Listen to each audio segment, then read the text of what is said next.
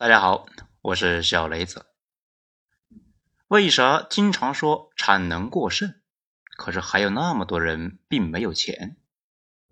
文章来自于微信公众号“九编”，作者二号头目，写于二零二二年十一月十日。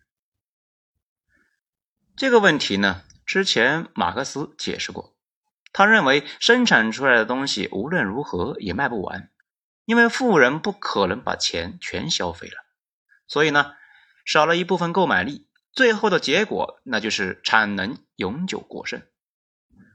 不过这个说法呢，多少有点过时。他自己呢，晚年也在思考金融力量对世界的影响。咱们今天呢，换个思路来给大家分享一下。以前看欧洲史啊，有件事情觉得非常困惑，大家呢应该也听说过。说欧洲黑死病之后，人口骤减，导致人工的工资上升。也正是因为呢，老百姓的收入上升，才有购买力，可以买大量的商品。工厂主为了提升产能，满足呢这部分需求，不断的升级技术，提高效率。最早是在河边建水车，后来呢过渡到了蒸汽机，工业革命的大门也就被踢开了。但是呢。大家应该还听过另外一个说法，在马克思的笔下，英国工人那实在是太惨了，不仅仅是穷，而且呢，整个社会都扭曲了。比如一个工棚里面住着上百人，大家呢睡觉的时候挤一块啊，甚至就没法翻身。资本家为了压缩工资，雇佣小孩，却不雇佣他们的父母，导致呢一家人要靠小孩来养活。也正是这种惨烈的场面。让马克思对资本主义啊充满了痛恨，再加上严格的逻辑证明，发出了资本主义必将灭亡这个预言。因为资本主义无论在道德上还是在逻辑上都是个怪胎呀。这就有个问题：工人工资到底是高了还是低了？到底有没有购买力呢？后来呀，慢慢的看的多了，那也就知道了，这两件事情都对。只是呢，说的不是一个时代。工业革命之前，欧洲老百姓这一度呢收入还可以，有了购买力。商业革命推动了工业革命，但是工业革命之后，事情起了变化。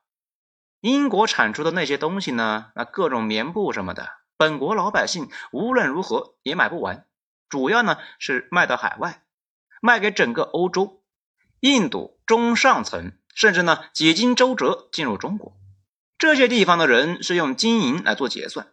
这种情况之下，英国资本家越来越不在乎本国老百姓的收入，在他们眼里，工人就是成本，那成本当然是压得越低越好。也就是说呢，技术进步反而导致老百姓普遍陷入了贫穷。残酷的是，英国这样做呢，反而让经济一日千里，英法两国迅速崛起。英国是欧洲做的最极端的，发展最快。英国上层非常富裕，那国家呢也疯狂的扩军，舰队越来越强悍，逐步就奠定了自己的全球霸主地位。大家知道，马格尔尼访华的时候，目睹过中国呢普遍的贫困，不仅是穷，还跟牲口一样麻木，这就让马格尔尼呢非常震惊啊。老马的震惊，这一度呢就让我很纳闷呢。心想：你震惊个啥呀？你们国家啊不是一样的吗？马格尔尼呢访问中国那会儿，英国底层呢没有比中国强多少。后来咱明白了，马格尔尼眼里面呢，英国矿工、职工那个倒霉样是正常的。他眼里面呢，按说大清是天朝上国，这现在亲眼一看呢，竟然跟英国一个样，非常难以理解。在他之前。欧洲呢，对中国是有一层滤镜的，觉得那个地方啊，一定是富得流油啊，人杰地灵，才能够生产出那么漂亮的丝绸和瓷器。这来了一趟之后，彻底去魅了。也正是因为大家习惯了这种模式，以至于呢，经济学教材里边就形成了一个类似于金科玉律的规律，就是想实现工业化，必须压低工资。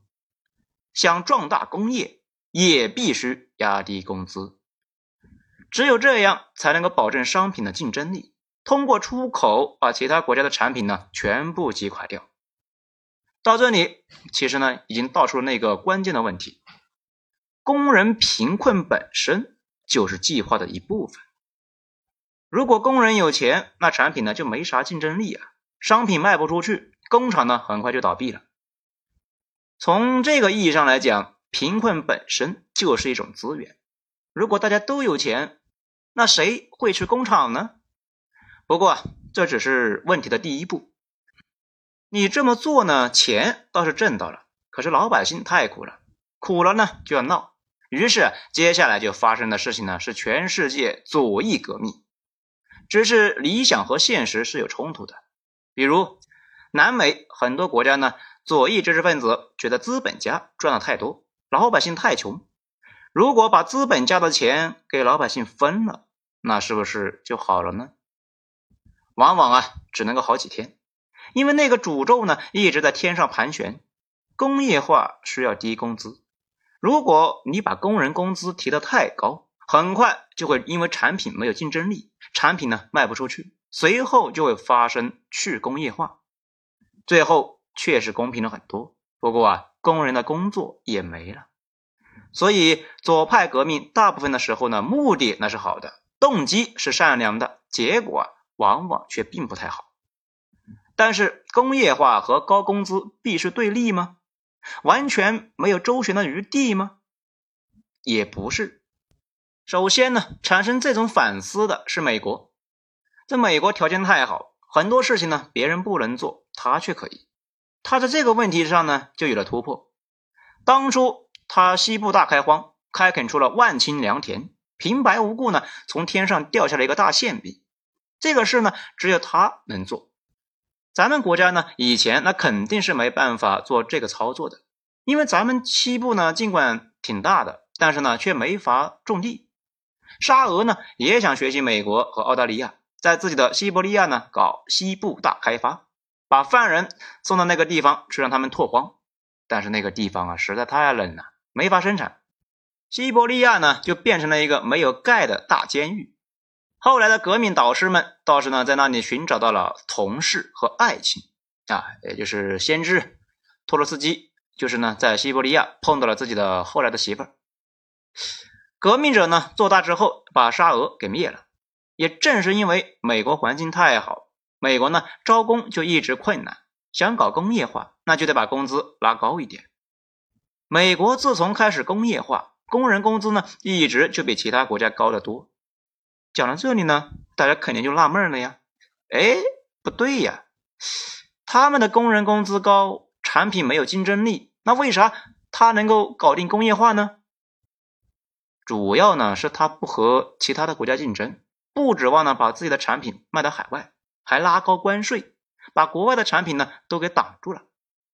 美国从一开始呢，这个定位就比较奇怪，它的工业品呢，主要是卖给自己人啊，正好他们自己人呢，本来就有钱可以购买，那么多种地的、打鱼的、种棉花的，那人少地多，老百姓呢，普遍是比较富裕，能够买得起自己的工业品，工业品能够卖出去，那就可以给工人发高工资，工人呢，重新就变成了消费力，所以美国的工业化呢，非常快。一八六五年还在打内战，不到三十年后呢，就是一八九四年就成为了世界第一的经济强国。不过那个时候威望啊不太行，说话没人听。真正的霸主呢，这个地位啊要等到半个世纪以后了。用现在时髦的话来讲，美国内需一直很足，内需呢推动了经济发展。讲到这里呢，大家也就明白了。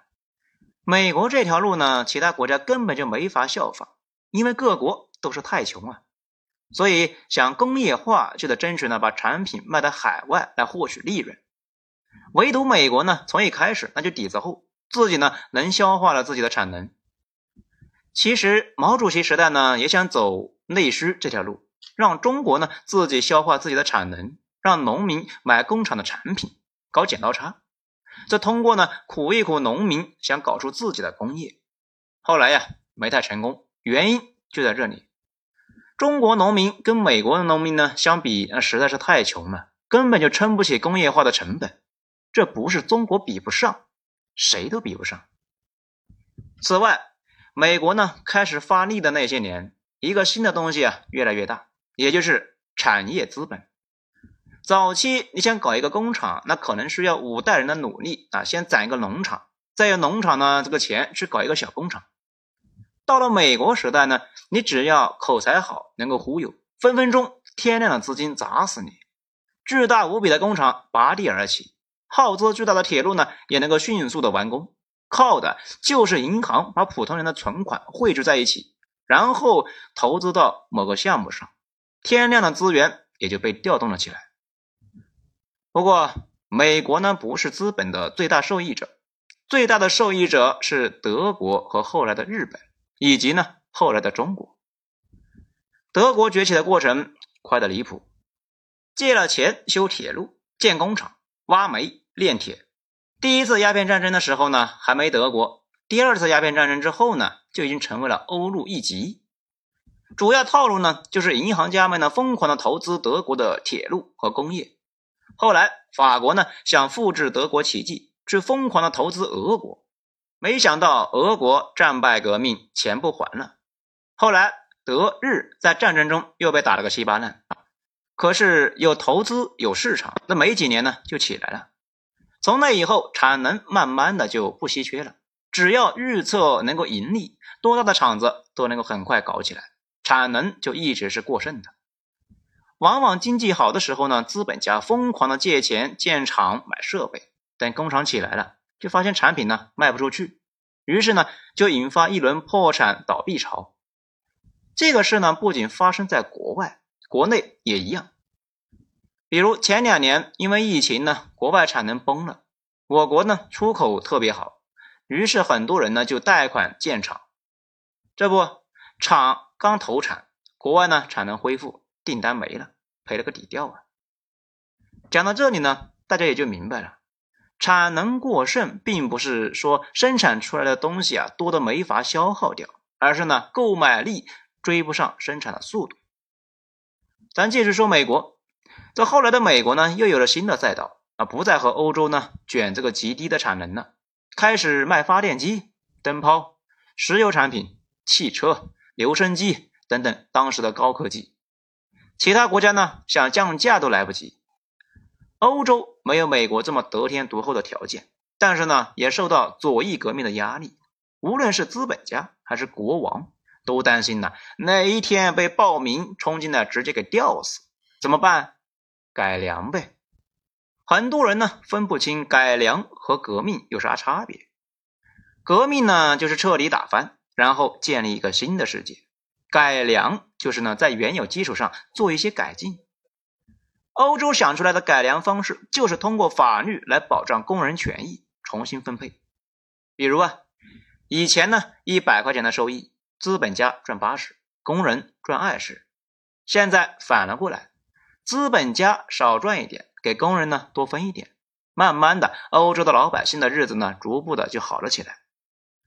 有人说，那是因为苏联存在，西方呢才做出妥协。这个说法呢，对也不对。西方确实是受苏联的威胁很大，但是，大家应该知道一个常识。社会主义的改革呼声并不是苏联成立才出现的，而是呢在那之前一两百年就有了。比如工人们从马克思时代呢就开始在闹，也正是因为那些人的呼喊和反抗，西方一直在向工人让步。比如五一劳动节、八小时的工作制啊，都是美国老百姓呢自己争取来的。那个时候还没苏联，重新分配这个事情呢本身的空间有限。因为很多工厂呢，本身的利润空间就非常非常小，资本家也赚不到啥钱，怎么分都没出路，所以呀，干脆就转移到其他贫困国家。那地方呢，穷人多啊，有超额利润。亚洲四小龙就是这么来的。这些跨国公司在贫困国家赚到的钱带回本国，给本国的老百姓呢分一部分，自己呢拿一部分。这也就是二十世纪全球化的背景。全球化对西方国家的好处那是明显的，西方老百姓的收入大幅提升，甚至呢互相伺候就能够过上好日子。脏活累活全都转嫁给了落后的国家。讲到这里，就有个问题：那些发达国家主要是选哪些国家来转移产能呢？这一般来讲啊，符合下面这些条件的。这第一，稳定的政治环境，这个呢是最关键的一个因素啊。不少国家上一个领导呢请求外国在他们那里投资建厂啊，然后下一个领导呢就没收或者是国有化，这种国家呢今后再也不会有人去投资了。咱们国家在非洲之前呢吃过这个亏，南美在这方面一直有问题。这第二，老百姓有一定的教育基础和纪律性，不多说啊，不然呢找不到工人。这第三，政府得全力支持。这段时间呢，越南那就急得像要疯了一样，因为招商引资进去的工厂呢需要地皮找政府，需要水电呢也在找政府。此外呀。类似拆迁和环保问题，主要呢是需要政府配合，不然根本就没法操作。从这个意义上来讲，美国这些年说的制造业回流，说的呢根本就不是咱们国家的大部分产能，那些产能呢回了美国根本活不下去。他们要的是那些高附加值的产能，比如前几年吸收福耀玻璃去美国建厂，那些高端车用玻璃啊，利润空间大。在美国呢也能够活下去，还有最近在搞的那个芯片法案，吸收高端芯片去美国建厂给补贴，美国呢要的就是这些。大家也需要注意到一件事情，就是欧洲可能呢就是福利太好了，开除一个员工极其费劲，导致呢公司效率非常低。这几十年的竞争中，美国甩了欧洲一个身位啊，这也跟欧洲这种极度保护劳工有关。这两天呢，马斯克疯狂裁员，很多小伙伴呢就说：“咦，美国咋这样呢？”美国一直都这样，美国和欧洲在社会福利方面完全没有可比性，基本上是一个丛林社会。所以说吧，尊重劳工和保持竞争力非常难以协调。搞笑的是呢，印度这个国家呢都穷成那样了，非常致力于保护劳工。法律对企业主呢极其严苛，官员也跟着法律授权，不断的骚扰这些企业主，这才是印度发展的大障碍。讲到这里呢，这个话题呢基本上也就差不多了。这为啥产能一直过剩呢？因为呀，金融资本崛起之后，只要符合上面那几个条件，建厂什么的已经不再有难度，只要有利可图，几十万人的工厂可以迅速的拔地而起。比如河南富士康，三十万人的工厂，应该是人类历史上最大最复杂的工厂，半年就建设完成了。上海特斯拉超级工厂，从开始挖第一铲子土到第一辆车生产出来，只用了十一个月。越南、印度、东南亚这些国家呢，尽管离谱，但是最近两年也已经有不少的工厂开始投产了呀，比如。大家呢经常听说东盟是我国第一出口地区，其中呢很多东西啊并不是给他们消费了，而是呢工业半成品，他们买去再加工，然后再出口。再比如 iPhone 十四，有不少呢就是印度产的。事实上，咱们国内的某米呢早就已经在印度搞了七座工厂，都已经投产了。咱们有一种担心，今后呢尽管跟苍蝇一样讨厌。不过啊，印度和越南那边传来的投产消息呢，会越来越多。尽管他俩呢先天条件很差，不过贸易本身呢会对土壤进行改进。改开初期，美国人去中国沿海调研，也认为中国啊能搞工业的只有广州和上海那一小片区域。他们没有意识到一个问题啊，发展会为更远的发展来铺平道路，商业活动会扩散。直到把整个国家卷进去，也就是说，在银行等金融资本的加持之下呢，产能几乎是无限的，但是购买力却是有限的。因为建厂的前提就是有利可图，成本呢必须低于收益，收益是真正的铁顶。你所在的产业利润直接就把工人的收益呢给封死了，比如。富士康做的 iPhone 十四呢，按理说是最高端的产品，但是呢，郑州富士康主要是负责组装，真正附加值高的那部分呢，是从美国的高通、日本的索尼、韩国的三星来提供。好在这些年呢，我国能够提供的是越来越多，比如比亚迪开始给苹果呢提供电池了。此外，上海超级工厂的产业链呢，本土化已经超过了百分之九十五。员工百分之九十九点九九都是中国人。上海超级工厂在上海、苏州、宁波、南通等长三角地区呢，形成了电池、汽车芯片、自动驾驶系统、汽车内饰、精密加工等新能源汽车零部件的全生态链，打通了全国汽车产业链市场，形成完整的产业生态。可以说，接下来我国的汽车产业。蓄势待发。至于怎么解决老百姓收入这个问题呢？从上面美国和欧洲的经验也能够看出来，产业升级，把落后的产能转走，然后呢再结合分配，增强国内老百姓的消费能力。不过现在好像有个共识，中国经济已经过了高速时代，今后的中低速增速前提下，中国中位收入。再想翻一倍，可能是在座各位有生之年的事。中国太大了，如果芯片和汽车有大突破，可能会把几百上千万的人收入拉翻倍。对于其他国家，这么大的人口规模已经是一个小国了，但是对我们国家依旧太少了。而且产业升级可能呢，只是对于一部分人立竿见影，比如互联网大爆发，土木人却在倒退。所以接下来道阻且长，大概率呢是一代人的事。而且大家一定要有个常识啊，技术突破本身没那么重要，把技术转换成贸易额才是关键。也就是呢，我们的汽车和芯片卖到全世界，赚钱之后啊，从全世界买回来更多的资源、更好的消费品、更多的肉、蛋、奶，我们呢才能过上好日子。中国这些年。肉类的消费大幅上升，跟美洲大陆呢进口的大豆呢强相关。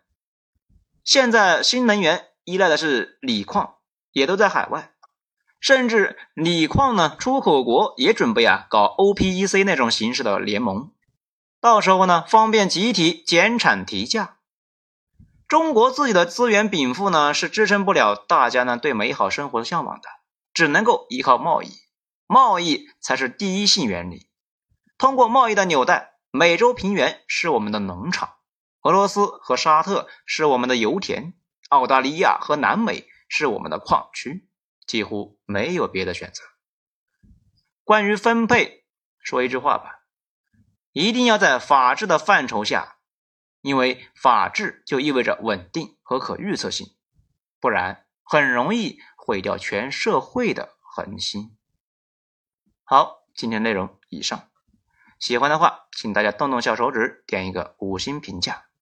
我是小雷子，精彩咱们下章接着说。谢谢收听。